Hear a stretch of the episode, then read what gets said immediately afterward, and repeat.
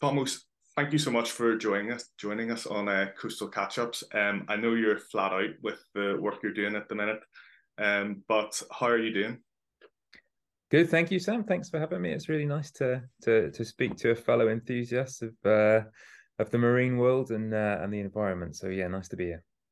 Yeah, it's such a hot topic at the minute. Um, between the energy transition, uh, decarbonisation, the energy grid, and then uh, water quality, ecology. So there's a lot going on. Um, so yeah, we should have a lot to talk about. Um, just to start, Tomos, um, could you give us a background in uh, your career and what you're up to now? Yeah, sure. Yeah, so um, I've taken quite a bit of an arc on my journey. I definitely say I've um, been part of the energy transition, as it were. So I uh, started off as a as a geologist, so my background is in in geoscience, um, and pursued that for several years, and ended up working at Shell over in Houston in the USA. Um, and so, as you can imagine, um, you know that's pretty full on out there, and, and and very much head in the rocks. But I had quite an interesting job of leading uh, field trips. So I was taking groups of people out into the um, uh, all across the states. Uh, places on the on the Texas coast, looking at the uh, at the marine life, places inland in Utah, um, places in Arizona, just uh, looking at the geology, um, teaching geologists how to be better geologists, and ultimately find more oil in a, in, in a better way. Um, but as time went by, uh, definitely felt the urge to do something a bit more um, uh, a bit bigger with my career, a bit more uh, uh, something that would give back to society. Um, and uh, I slowly made the transition looking at things at carbon capture and storage, geothermal, looking at hydrogen. And this was just purely off my own back, looking at research, getting involved in groups that were out there. Um, and this was uh, in the infancy of the energy transition. So there's still a lot of, of, of work going on pre COVID. Um, and then I came back to the UK um, and just before COVID, and COVID hit, and I think that's where we see the biggest change in the energy industry's emphasis, where we just saw so much investment suddenly going into renewable energy. Um, and it was at that point I, I joined uh, RPS uh, to focus initially on skills development and learning with very much a mind on the energy transition, given my background and experience. Um, and then subsequently went into their energy transition team, where a lot of the business, a lot of the focus is on offshore wind. Um, um, and then moving a bit, sort of fast forwarding a couple of years. Uh, I'm a very proud Welshman. I speak Welsh. I wanted to move back to Wales, and it just so happened that we have a, a, a rather large offshore leasing round coming up in the Celtic Sea. And so an opportunity to join WSP as their Celtic Sea lead presented itself. Um, and so that's where I find myself now. Um, it's it, it's quite an organic process, I would say, but it's not been without effort. Um, but I will say that you know that I, I set out with that ambition sort of five or six years ago that I wanted to develop a career back in Wales um, and contribute to the little part of the country that I can. You know, I might not be able to change the world, but I might be able to change something very locally, something I'm very passionate about. Um, is is the uh, the redevelopment and and reskilling of folks in South Wales from that industrial heritage. Um, so yeah, that's where I am now. Very good. Yeah, and the yeah the Celtic Sea round. It's gonna. I assume it's going to be busy, and then there's going to be a lot of work coming from it. So it's nice to yeah, you touch on the industrial heritage and kind of a new new era um, of, of of work coming down the line. I also like the storyline of going from Shell as a geologist now in the carbon uh, the carbon transition. I think that's a that's a, there's a story in that definitely. Yeah, I mean, there are definitely uh, a few ups and downs in between. I should say that I met my wife in the US, and uh, we moved over here, and then had a had a, a little boy during COVID, and so all of these things sort of transpired as we went along the journey. And and um, the further I um, I moved into renewable energy, the, the, the more I knew I'd made the right choice. Having my son is is, is a massive motivating factor. Um, you know just all that commitment to to a cleaner future i mean we're really lucky we we um, live in a little house down by the River Taff. And um, the other day, he was playing in it and and you know just throwing stones right and and there's this little bit of me that's just so conscious of like wow this this the fact that he can do this is is great because you know we've we've improved the river quality to that level but equally i'm i'm so conscious of all of the things that are going on at the moment in in in water quality and um you know the, the the the, sewage being put into the river. So so it's it's really interesting. It makes when you have a child it really makes you look at a different perspective and you really start thinking about all these different aspects. Um and yeah, the, the, I mean, the, so the Crown Estate's announcement last week about the Celtic Sea, um, I mean, it, it it couldn't have aligned better to sort of my own principles, and that they they are saying now, you know, they really want any sort of proposition that comes in from a developer. They want to see where that emphasis is on skills, uh, environmental benefits, how they're going to address inequality, um, and and communities to really be put at the heart of that social value module. So it's uh, it, it's really important that those things aren't overlooked. It's very tempting to to to look at those things with oh well it's you know it's it's a bit of verbiage, but it has the potential to make real lasting impact. Both my grandparents, my grandfathers were were, were coal miners, and so they retired or you know mid seventies, late seventies when the mining industry was still there, but it was on its last legs. And then subsequently, you know, I've seen it granted from afar. I've seen those communities go into disrepair. They've they've you know struggled to find uh, uh, uh, work that's lasted over a long period of time. And so I'm I'm really committed personally to those kind of um, uh, to, to, strive to those targets and um, and hopefully you know people will take them seriously. And the fact that the Crown Estate has announced those uh, priorities is is a great sign just for anyone listening who so we're talking about leasing rounds and Crown Estate um could you give just a brief overview of what how that works um and uh, the process behind that yeah, sure. I mean, it's a bit of a mystery, uh, really. I mean, um, so the the Crown Estate will identify a, a series of of areas that they are essentially um, willing to permit developers to to come in and develop an offshore uh, wind farm. That, that, I mean, that's it in a nutshell. It takes into various uh, uh, considerations, environmental factors, its location with regards to shipping, how far it is offshore.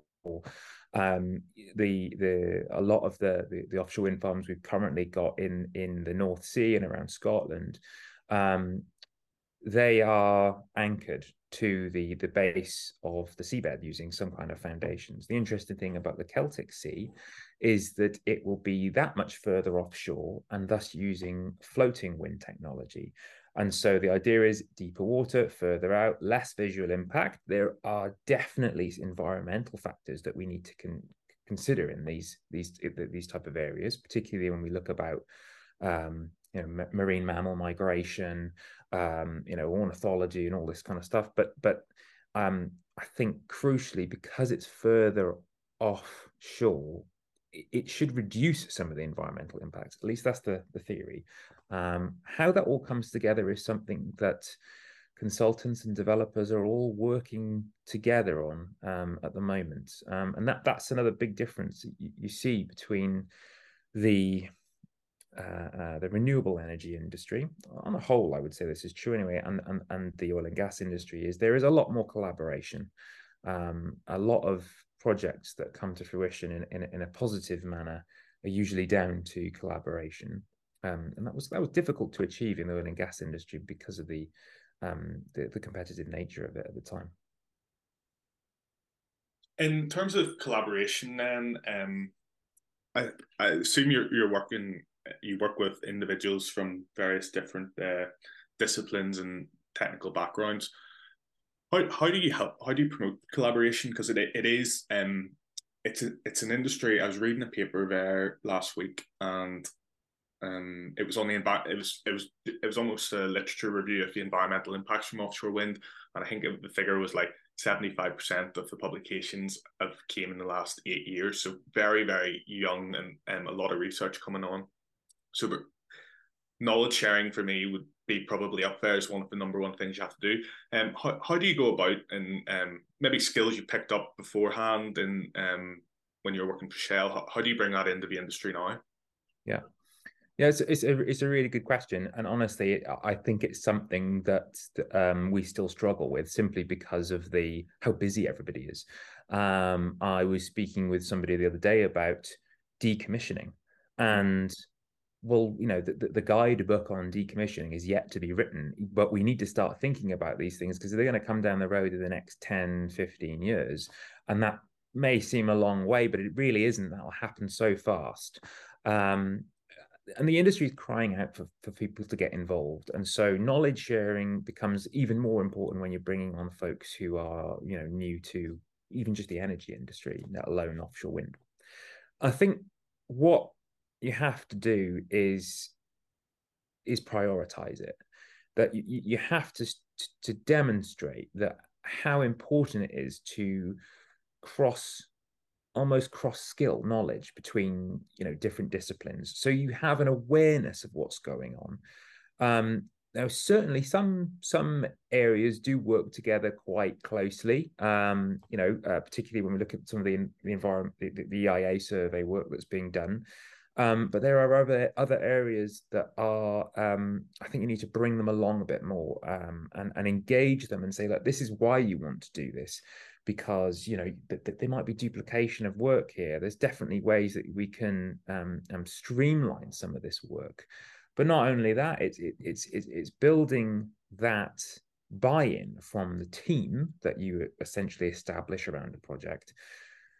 You know that you're contributing to a, a bigger goal. You're contributing to a um, something that's worthwhile, something that is is making a difference. And so, just like any big project, you know, you, you, your your your PM and and and um, the, the, project director that will be driving this, it's incredibly important to get that right.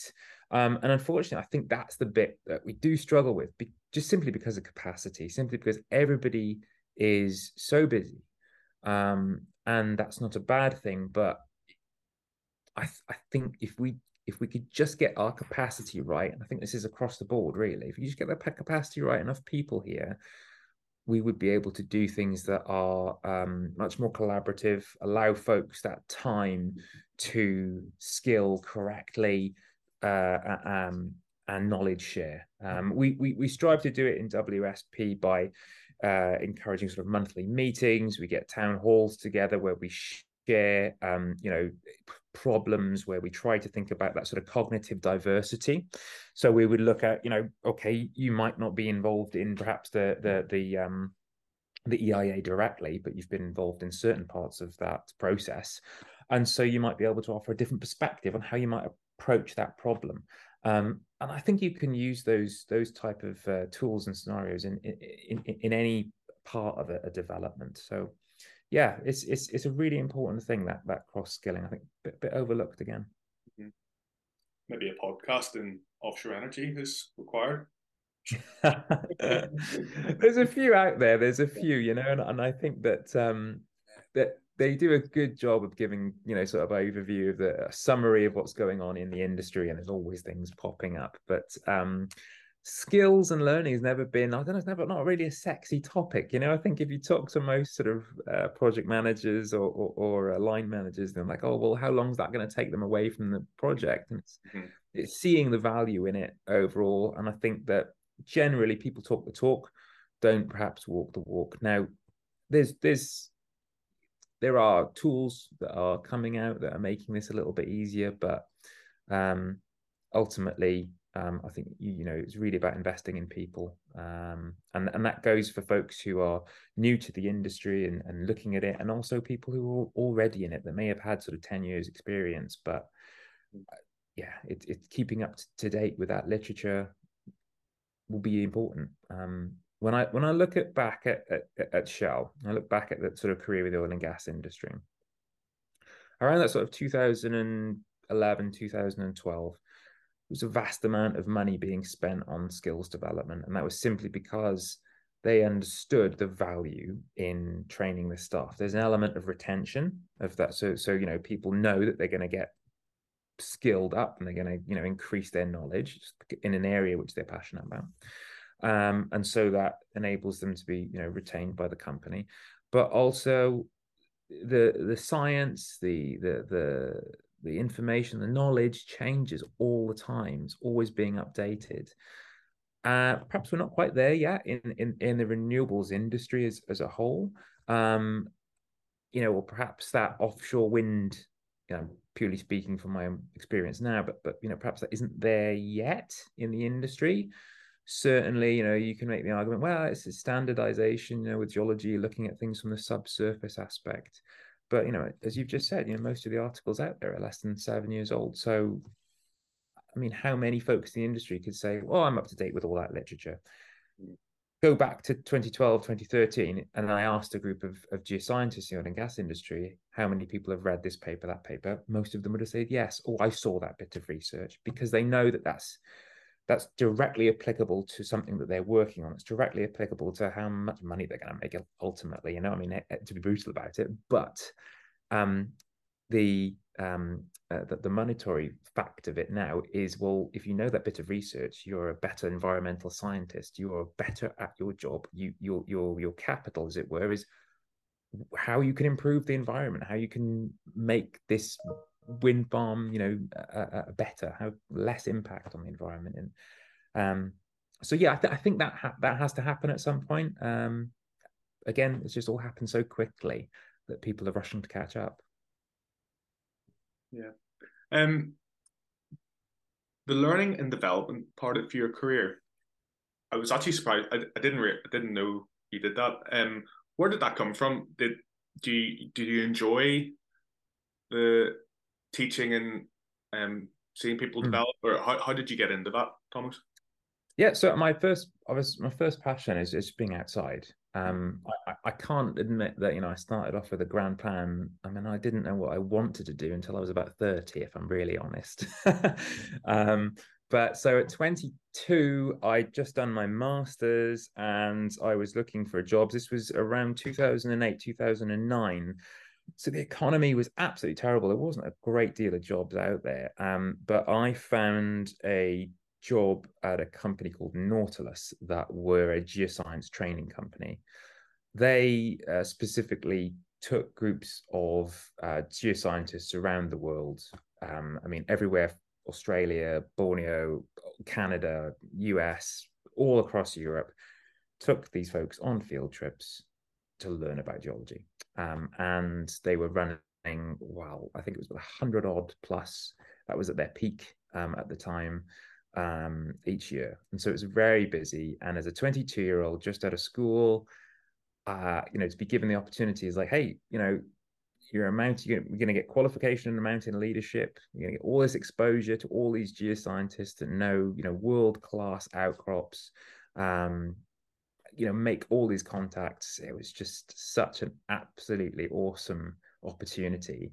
Um, and that was, yeah, three three and a bit fantastic years there. So yeah, it was a, a bit of falling into that really, but um, the connections that I gathered from that and the the skills were perhaps not technical, but they were certainly around project management, logistics, um, and around people management. And those are probably the you know some of the most valuable skills you can do. If you can deal with people, if you can work under that kind of stress and pressure, um, it's they were really valuable. Um, but yeah, it was, it was an interesting time. so, just to make this clear, you got paid to travel around the world. Is that? That's right. That's right. Uh, good way to do it. Yeah. it was brilliant. It was brilliant. Yeah, there was. It was. Uh, it was a, a fun time, you know, and and to have uh, you know the company credit card paying for for everything was uh, was was great. Very good. Um, yeah, yeah. No, yeah, no, that's it. I've, i just wanted to find out a bit more about that because um, I can tell you had a passion for collaboration and. Yeah, yeah. I mean, it's interesting to see where it came from. Yeah, absolutely. And I mean, it really, it really, it was a job that allowed me to be outside. You know, so mm-hmm. basically, uh, 10 12 weeks of the year i was outside hiking walking along the coast you know i was i was climbing and that's all I really knew that I liked, and so followed that. You know, um, it, it was only sort of you know the years went by, the opportunity Shell, things start to get a bit more serious, and um, yeah, you know, it, life just catches up to you then a bit, and you think, mm, I don't know, this is a bit exhausting, um, but yeah, it's good times. Yeah, no, I, I like what you said there about following what you like and enjoy. Um, and yeah. I think if you do that and you, uh, if you have an idea, if yeah, you're getting paid for it, you enjoy it, I think, and you're passionate about it, it'll it'll work out. I think, uh, and it.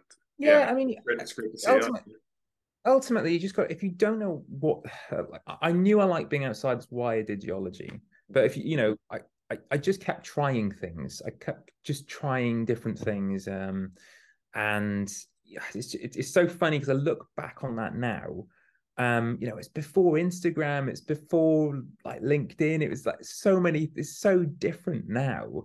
And i think about the experiences i had there that were just so like very much in the moment. They were just just these little sort of factors that i had to deal with. Um and now there's just this vast opportunity uh, uh, for folks to to do their own little businesses um, and, and and build things that are you know just online. Um yeah, there's a lot of opportunities now, and I think if if I was that age now, that's probably what I'd be doing. I'd be trying different ventures. This is why like this is a great idea. This podcast idea, love it. You know, it's just um doing things like that. Not, you know, perhaps no experience in it before, but like really willing to give stuff a go. Uh, that attitude is is absolutely fantastic. Yeah, yeah. Um, winging it is what we call it in Northern Ireland. there we go, winging it, yeah. winging it and learning. Um, yeah. yeah, that's.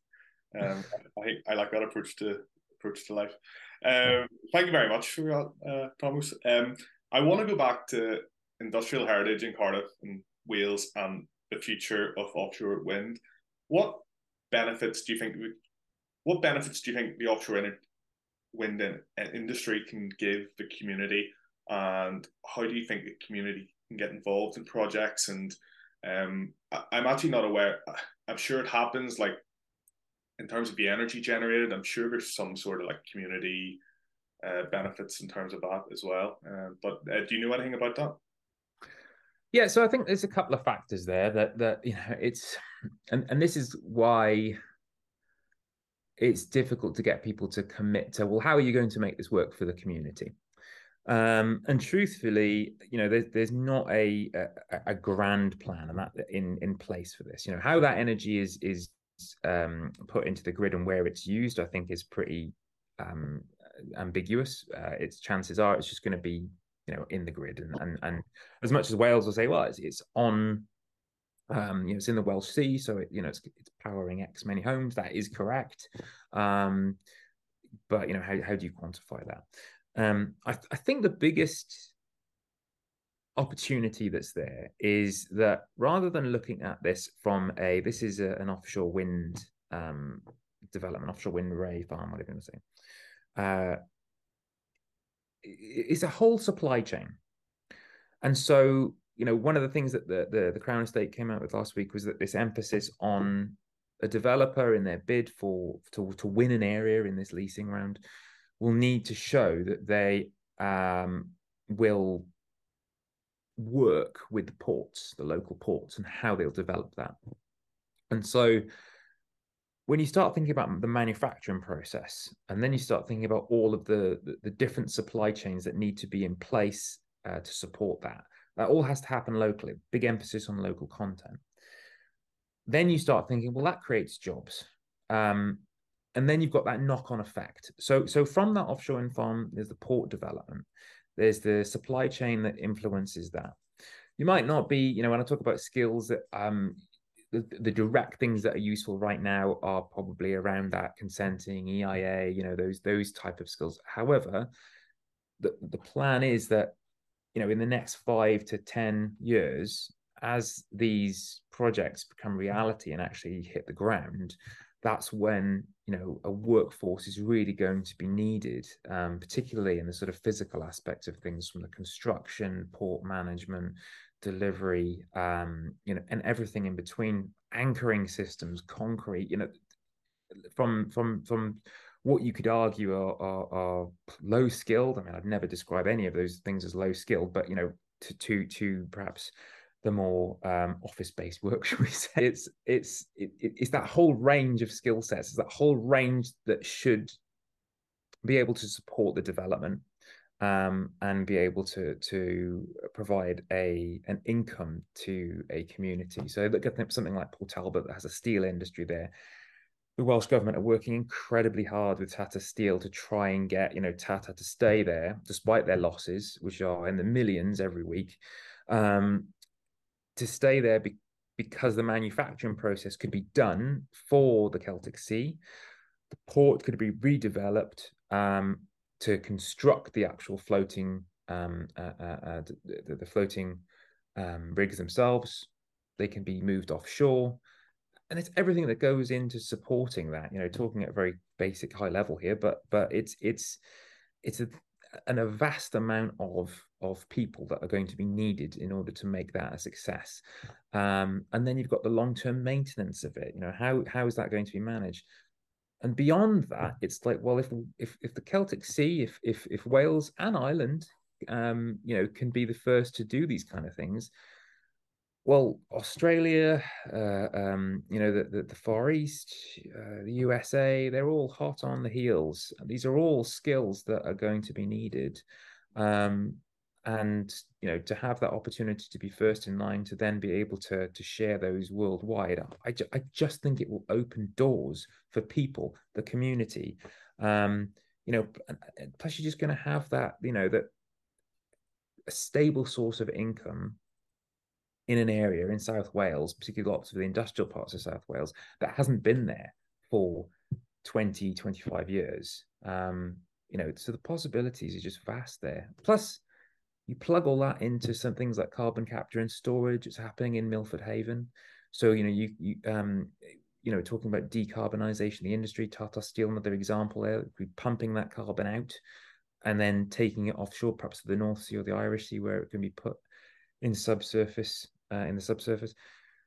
Uh, the RWE um, investment in South Wales is, is, is quite significant, and and they are very big on the Celtic Sea to get some of those uh, uh, areas, with the intention of using that power to generate hydrogen, green hydrogen. So then you talk about the hydrogen industry. So you know it's not, not just offshore wind in the Celtic Sea that's that's viable down here. It's it's, it's all of these things, um, and if we can just get it right, if we can tap into to to enthusiasm, if we can get the planning right, and and, and if we can do it in a timely manner, um, there's just such a vast opportunity. And it's all related. There's like an interweb of supply chain, um, manufacturing, the port expansion as well, and um, that actually accommodate all these developments. And then you have the, the knock on from people earning more money, incomes in the communities, and all, all the rest of that. So, um, exciting times ultimately. Um, just to finish off, do you have any advice for future environmentalists, anyone looking to get into the energy industry? Um, any words of wisdom from what you've picked up at from over the years? Yeah, I, I think don't be afraid to to try things, uh, new things. Don't don't um, be put off by titles on job applications. Uh, you know whether that's EIA services or, or or, whatever it is. Really, um, you know, often folks will look at CVs and it, although it might say only five years experience or 10 years experience you know it, it's worth applying for them because you never know.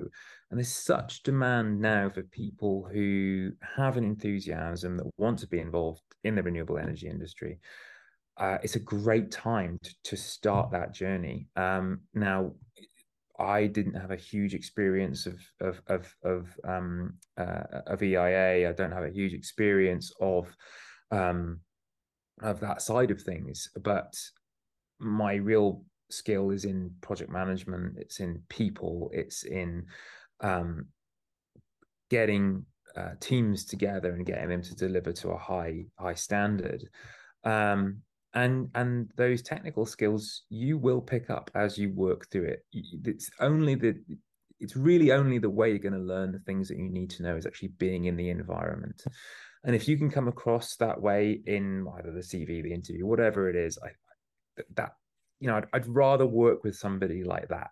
I'd rather have somebody who's going to to work passionately um, on on something that they want to be involved with. Um, you know, and, and there's a lot of folks making that transition. I've made it myself. My wife had 15 years working for um, shale gas drilling in Texas, right? So proper, you know, oil and gas, and um, made the transition to project management in hydrogen, and now works successfully for a hydrogen company in, Cardiff. Um, and so, and she loves it, absolutely loves it. Uh, so that transition is possible.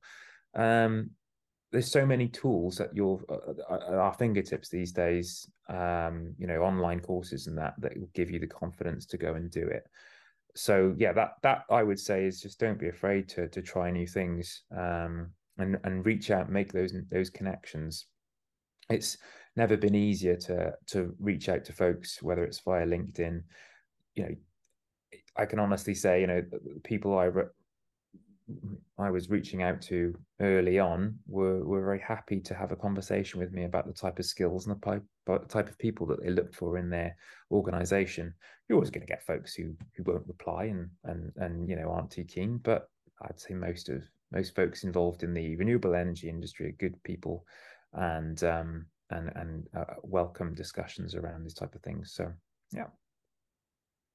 Awesome. Um, and I think you're spot on uh, by people that are one recognize that they maybe don't have all the skills, but you do know the type of person that will come into a job and learn on the job, um, who's willing to pick uh, pick up skills, uh, try new projects, and that's it. Yeah, um, I, I know a few people like that, and they're they're great to work with. And you just you just feel the passion and the enthusiasm from them, and then they kind of just drag people along with them. They're absolutely great. So um, yeah, it's exciting, and hopefully we'll see more of those people in the offshore uh, wind and energy industry. Um, and I love the transition you've made from Shell to. Uh, I, I love it, and, and your wife as well. It's fantastic. Um, it's really it's good. Been, it's been a funny, funny couple of years. I'll, I'll tell you that. You know, it's and and um, uh, I well, a few junior members of staff have asked me, you know, like, you know, how, how could you work for Shell, you know? And I said, look, at the time, um, we were Shell was actually pushing for more renewable, clean energy. You know, I can't say the same for them at the moment, but um, uh, you know, it was very much a company in transition. Um, and and I'll say this for them is that there are a lot of good people at that company, mm-hmm. and um, if I was going to pick a company to decarbonize the atmosphere, if we needed the, the, the financial backing and the project management skills, it would be a company like Shell. And and whether we like it or not, um, you know, it, it, it's just the nature of how big they are and the people they've got. Um, you know, I I made the transition. I feel better for for for, for not being there and doing what I do now, but um, I, uh, uh, I I don't think vilifying them uh, is the right way to go about yeah, it. Absolutely. But it's, it's it's a difficult topic, I know, for lots of people. Mm-hmm. That's just how it is. Yeah, you, you could go down a rabbit hole of uh, arguments and force and against, but we don't have time for that today. so, uh, listen, um, it's been really, really great to speak with you. Um, I am excited to keep up with your um, LinkedIn, see the progress um, with your team. I think your passion and uh, passion for collaboration and innovation just comes across straight away, and it's really, really exciting. Um, I, love now you're back in Wales in the Welsh heritage. I love that as well. Um, I think it's fantastic. So, um, listen, thanks for coming on uh, Coastal Catch Ups. Um, maybe get you on again sometime in the future. Sure. We'll see how it goes. Um, but I ho- hope you've enjoyed it as well. Um, thank you. No, it's been a pleasure, Sam. Thank you for having me. Diolch yn fawr. Um, gobeithio bych chi'n gweld chi yn y dyfodol.